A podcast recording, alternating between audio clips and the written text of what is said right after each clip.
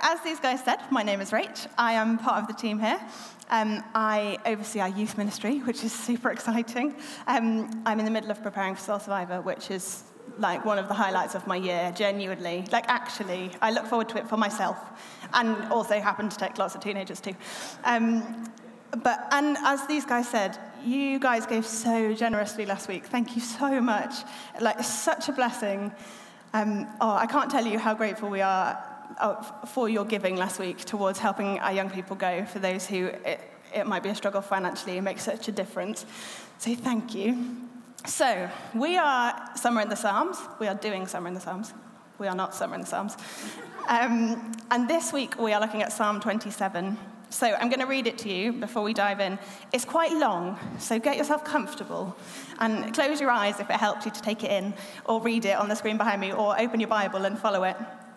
But it's worth it, I promise. It's worth all the way through. So, Psalm 27 The Lord is my light and my salvation. Whom shall I fear? The Lord is the stronghold of my life. Of whom shall I be afraid? When the wicked advance against me to devour me, it is my enemies and my foes who will stumble and fall. Though an army besiege me, my heart will not fear. Though war break out against me, even then I will be confident. One thing I ask from the Lord, this only do I seek, that I may dwell in the house of the Lord all the days of my life, to gaze on the beauty of the Lord and to seek him in his temple. For in the day of trouble, he will keep me safe in his dwelling. He will hide me in the shelter of his sacred tent and set me high upon a rock. Then my head will be exalted above the enemies who surround me. At his sacred tent, I will sacrifice with shouts of joy. I will sing and make music to the Lord. Hear my voice when I call, Lord. Be merciful to me and answer me. My heart says, if you seek his face, your face, Lord, I will seek. Do not hide your face from me. Do not turn your servant away in anger. You have been my helper. Do not reject me or forsake me, God my Saviour. Though my father and mother forsake me, the Lord will receive me. Teach me your way, Lord. Lead me in a straight path because of my oppressors. Do not turn me over to the desire of my foes, for false witnesses rise up against me, spouting malicious accusations. I remain confident of this I will see the goodness of the Lord in the land of the living. Wait for the Lord. Be strong and take heart, and wait for the Lord. So, there was a lot in there. We are going to make a good start. We're not going to cover every single tiny detail. You can do some of that in your own time, but we are going to make a good start on this psalm. Um, so, this psalm is written by King David, and I clarify that because my husband is called Dave. And if I refer to Dave, my husband, it's not him who wrote the psalm, it's King David who wrote the psalm. Um, so, King David sums up for us um, most of what he's going to cover in verse 1. For those of you who did a sciencey ish degree, he basically writes as a nice little abstract before he writes the rest of his study. Um, and his abstract is the Lord is my light and my salvation. Whom shall I fear? The Lord is the stronghold of my life. Of whom shall I be afraid? Now, we're well behaved students, and we're not just going to read the abstract and pretend we read the whole psalm. Uh, we are, in fact, going to study the whole thing. Um, but we are going to use this as our structure because he does jump about quite a lot within the psalm, so we're going to use it so we don't get lost. So, David covers three truths about the nature of God that he is our light, that He is our salvation, and that He is the stronghold of our life. And he concludes, as a result of these three truths, that we have no reason to fear anything or anyone. So we're going to unpack it. So when I'm talking about fears, I am not talking about your answer to the icebreaker question, what is your biggest fear? Uh, incidentally, mine is spiders. I am so scared of spiders that I make Dave, my husband, not King David, pray every night before I go to sleep that there will be no spiders. And I honestly can't sleep in a room that's too dark because I hallucinate spiders lowering themselves from the ceiling towards my face. I am not joking. Um, I told my sister in law this last week, and she said she does too, which made me feel much better about the whole situation. Um, but the psalm is not about the fear of spiders. Although surely David was scared of spiders, because any sensible person is.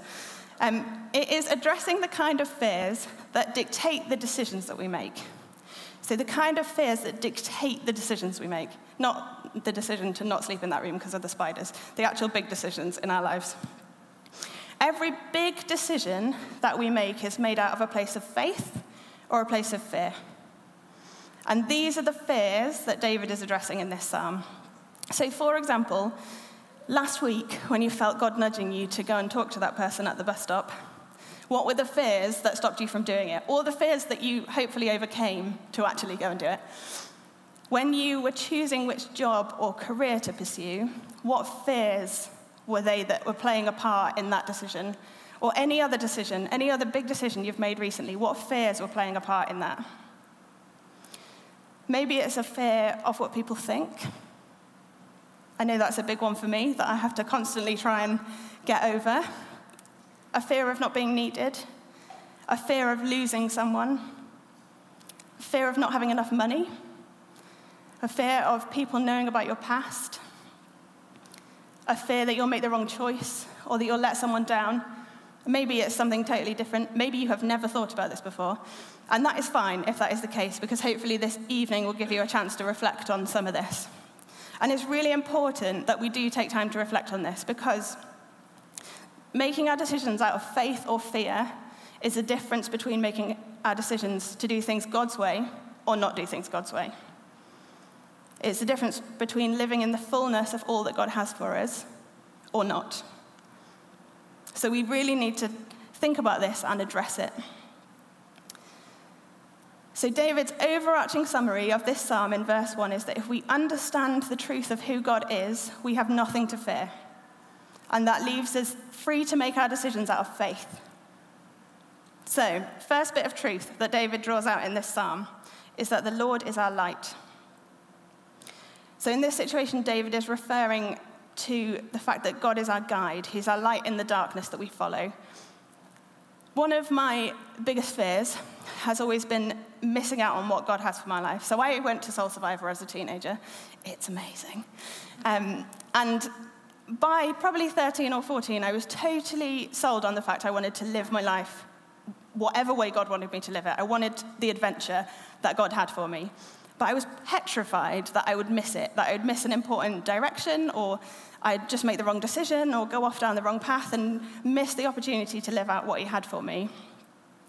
And this kind of sounds like a good thing to be afraid of, but it can be totally paralyzing, and we can end up doing nothing at all because we're worried that we haven't actually heard what God is saying.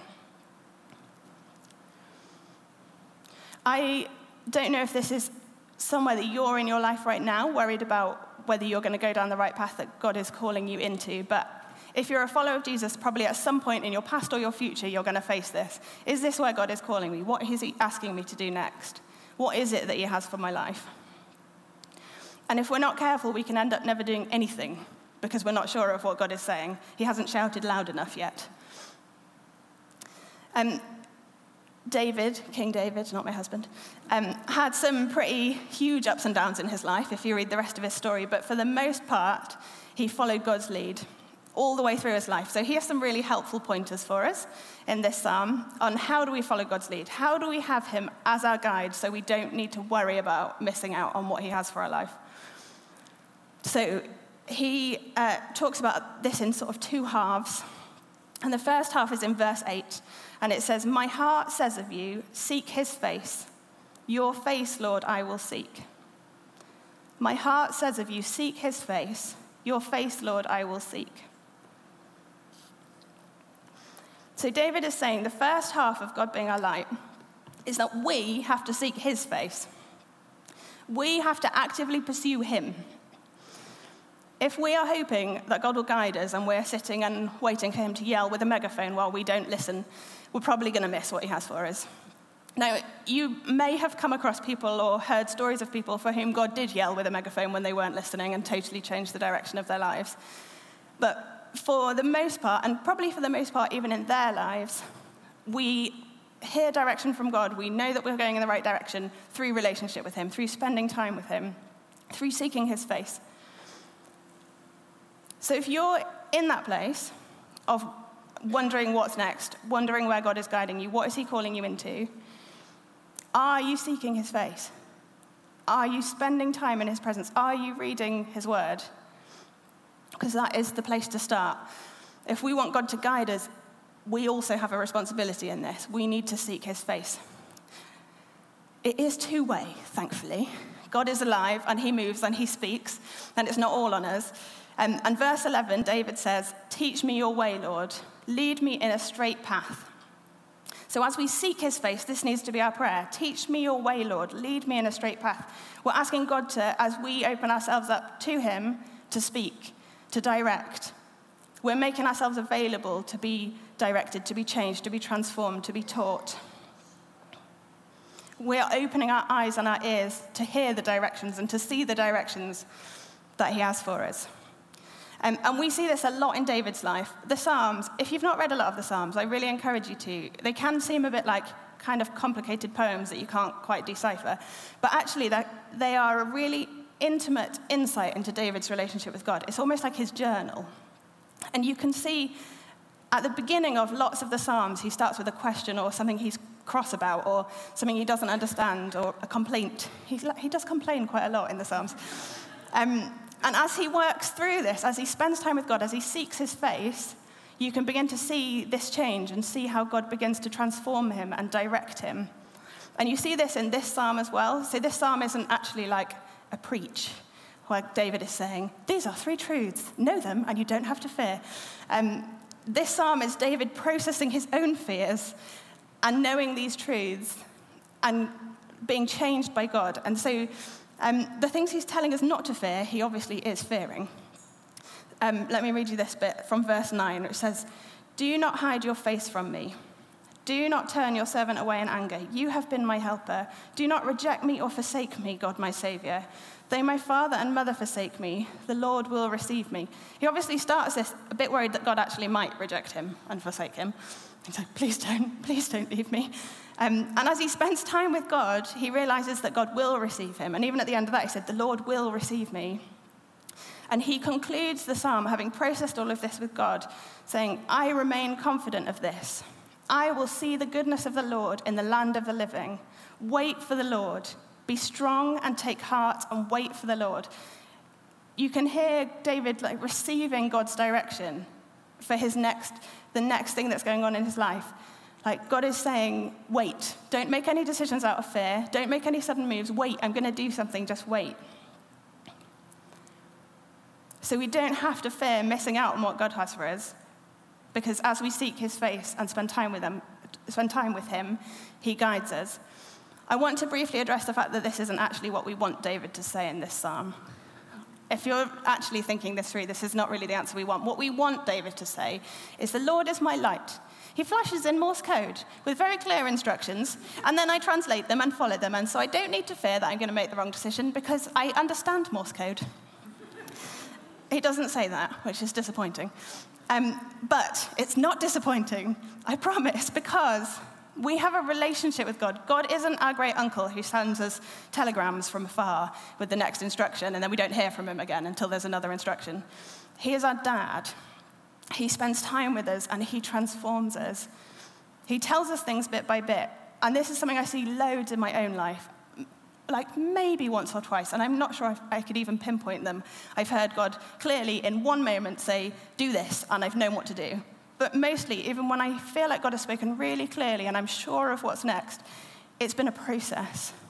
And if I read back over my journals, I can see as I spend time with God, He begins to change my heart and He begins to transform me and He begins to give me directions just bit by bit.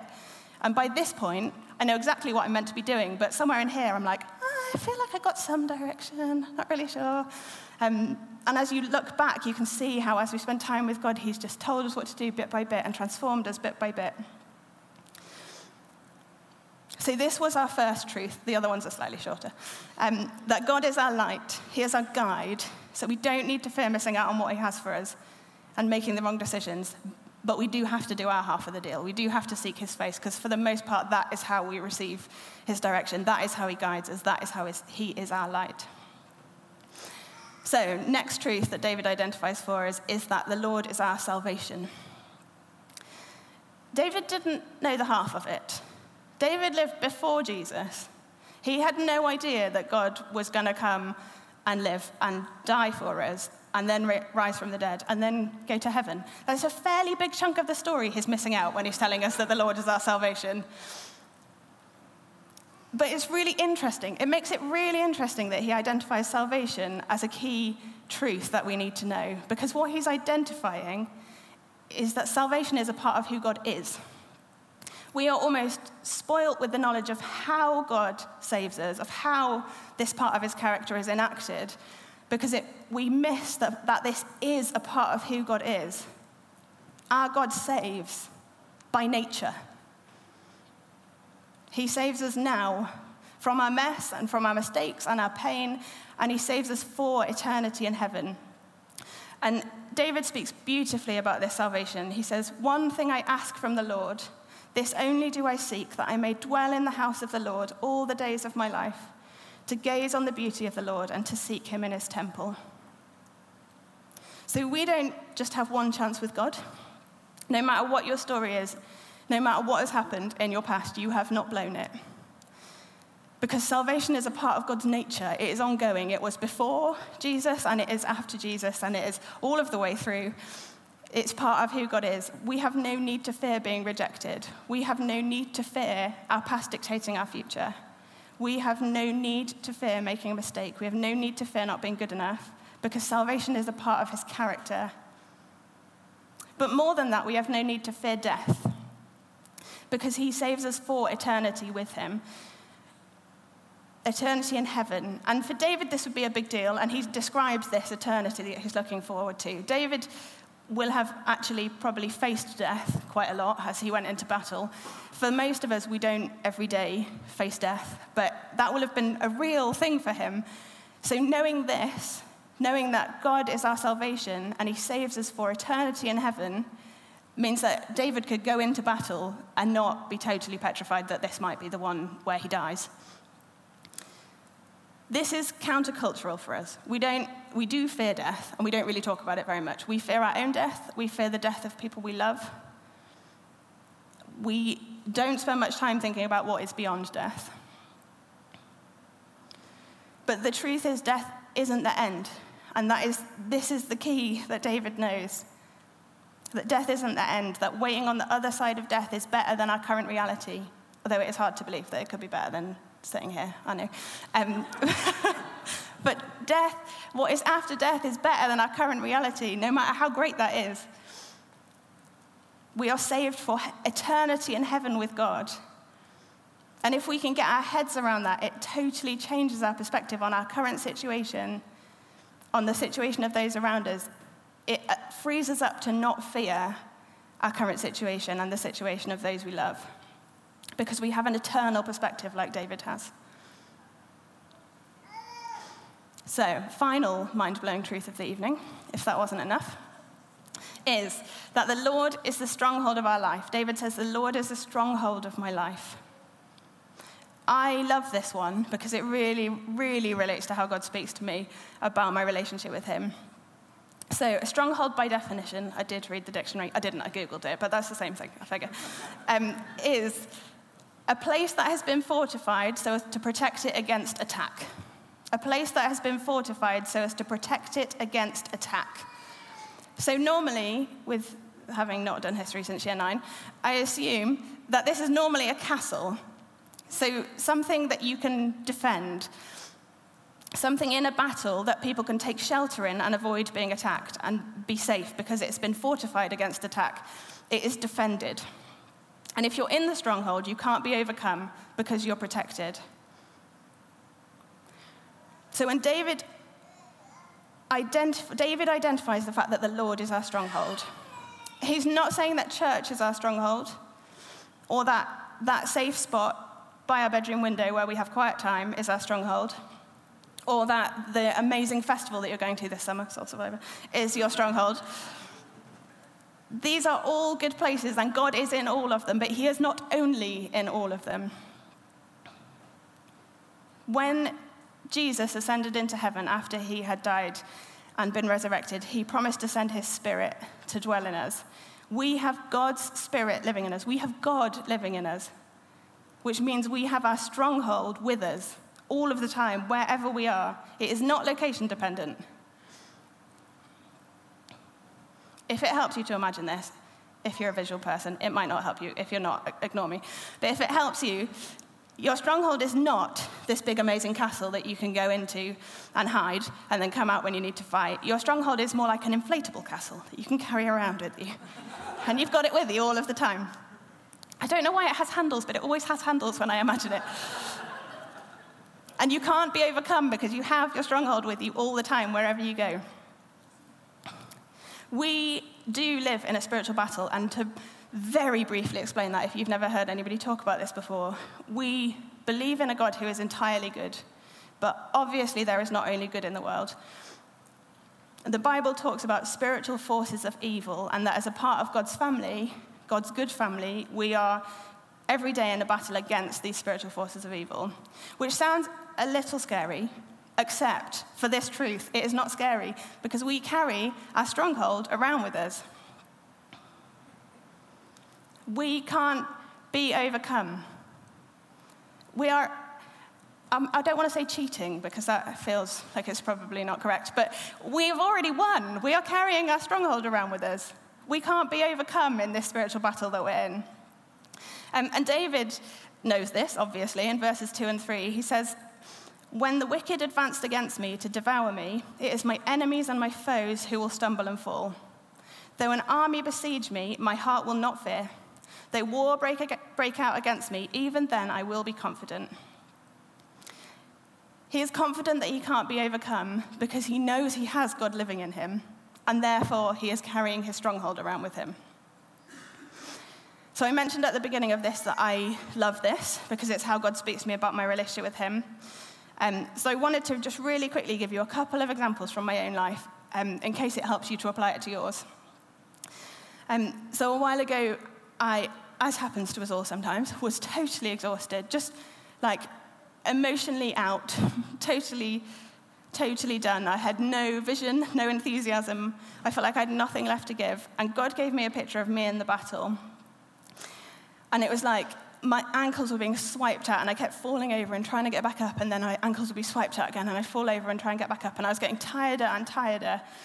And God just said, Lie down, lie down and rest and recover and I will surround you and keep you safe.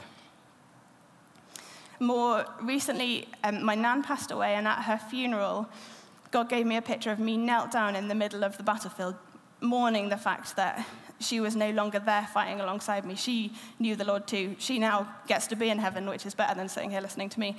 But I was mourning the fact that she was no longer there alongside me. And God said to me, Are you ready to get up yet? And I said, no. um, but what he said to that was, that's fine. Just let me know when you are. Um, and it was weeks later that I was reminded of this, and I came back, to, came back to God and I said, I think I am ready now to get up. Um, and then just a few weeks ago, I was here in worship um, praying about the fact that I am expecting a baby. I didn't just eat three helpings of lunch, I am pregnant. Um, and I was like, God, please give me some wisdom for how to be a parent. Um, and he basically gave me a picture of battle again and of me charging into a battle with a baby strapped to me. And he was like, You will not, this child will not learn how to be a part of this spiritual battle if you sit on the sidelines and try and protect it. It will learn by you charging into battle with it. Um, now, if we don't carry our stronghold around with us, if this truth is not true, God is giving me the worst advice ever.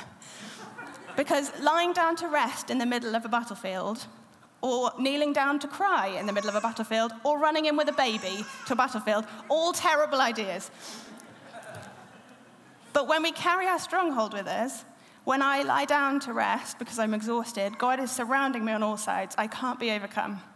When I kneel down and cry, God is surrounding me on all sides because I, I, I can't be overcome. And when I run in with a baby, God will surround me on all sides and we will not be overcome.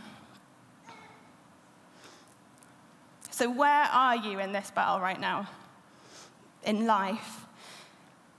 Just take a second and picture for yourself in your head where am I right now? Am I totally exhausted?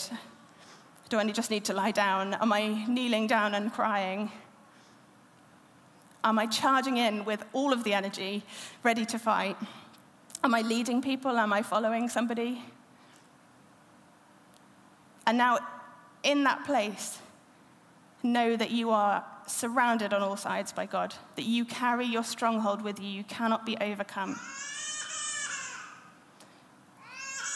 Does that change things? What difference does that make to your current situation? This is why David tells us not to fear, because wherever we are in that picture, the Lord is the stronghold of our lives. What is there to fear? We can't be overcome. So, David has addressed these three truths in this psalm that the Lord is our light, He guides us, the Lord is our salvation, He saves us now, and He saves us for eternity with Him, and the Lord is our stronghold. We can't be overcome. And He's concluded for us, helpfully, that if we get all of this truth, and there's so much truth. Go and read more of the psalm because I've like I have scratched the surface, but there's mu- much more digging to be done. If we get it, there is nothing and no one to fear. And once we understand that we have nothing and no one to fear, we are free to live out of faith, to make our decisions out of faith, not out of fear. So, going back to the very beginning, what are those fears that are dictating the decisions that you make? Or even just playing a part in the decisions that you make? And which of these truths do you need to hold on to to address these fears? The Lord is your light, He is your salvation, and He is your stronghold. What truths do you need to hold on to so that you can be free of these fears and you can live your life and make your decisions from a place of faith? So, David reflects on all of this for himself, and this is his conclusion, so it should be ours too. I remain confident of this. I will see the goodness of the Lord in the land of the living. Wait for the Lord. Be strong and take heart and wait for the Lord. Why don't we stand?